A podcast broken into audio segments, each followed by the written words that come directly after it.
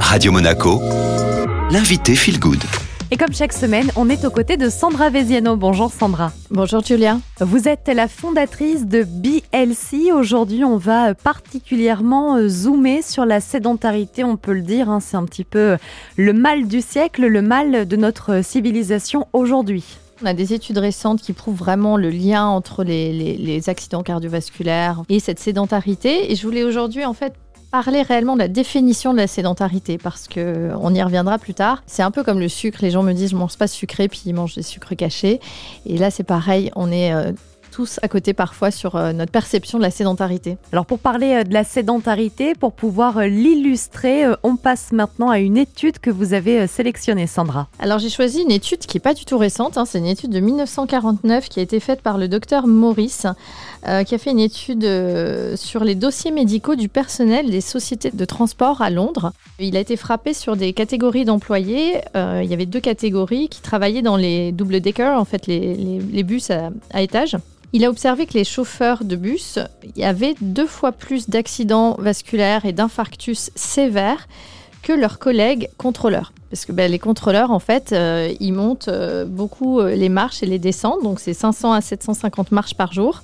Et donc sur ces dossiers médicaux, il s'est aperçu que bah, ils avaient deux fois moins d'accidents vasculaires ou d'infarctus, et que quand ils en avaient, ils étaient deux fois moins graves. Donc c'est quand même assez troublant comme résultat. On a peut-être parfois tendance, pour un petit peu contrer les effets de la sédentarité, à aller au sport. Hein. Moi, j'essaye de faire de temps en temps une à deux heures de sport par semaine. Est-ce que finalement, ça suffit, Sandra Non, ça compense pas malheureusement. Alors c'est très bien, il faut, il faut garder ce rythme. Hein, Julia, je vous encourage euh, du sport deux trois fois par semaine. Ça, ça c'est bien, bravo, bon point. Mais ça suffit pas parce qu'en fait, euh, le reste du temps, on est quand même sédentaire et, vous savez, on n'est pas fait pour ça. On est fait pour euh, marcher, cueillir des fruits, etc. On n'est pas fait pour arriver à notre travail, s'asseoir et parfois rester des heures assis sans se lever. Donc je recommande toujours euh, de se lever quand même euh, toutes les demi-heures. Alors ne serait-ce que pour faire quelques pas, le tour de votre bureau, si c'est pas voilà, on n'a pas tous des métiers où on peut marcher euh, de façon très claire, mais vraiment se lever, aller chercher bah, de l'eau, se lever vraiment fréquemment parce que le, corps, le système lymphatique, tout ça, c'est vraiment pas bon d'être assis trop longtemps et trop d'heures par jour. Donc il y a une différence vraiment entre le sport et ce côté sédentaire où il faudrait effectivement faire 6 à 10 000 pas par jour.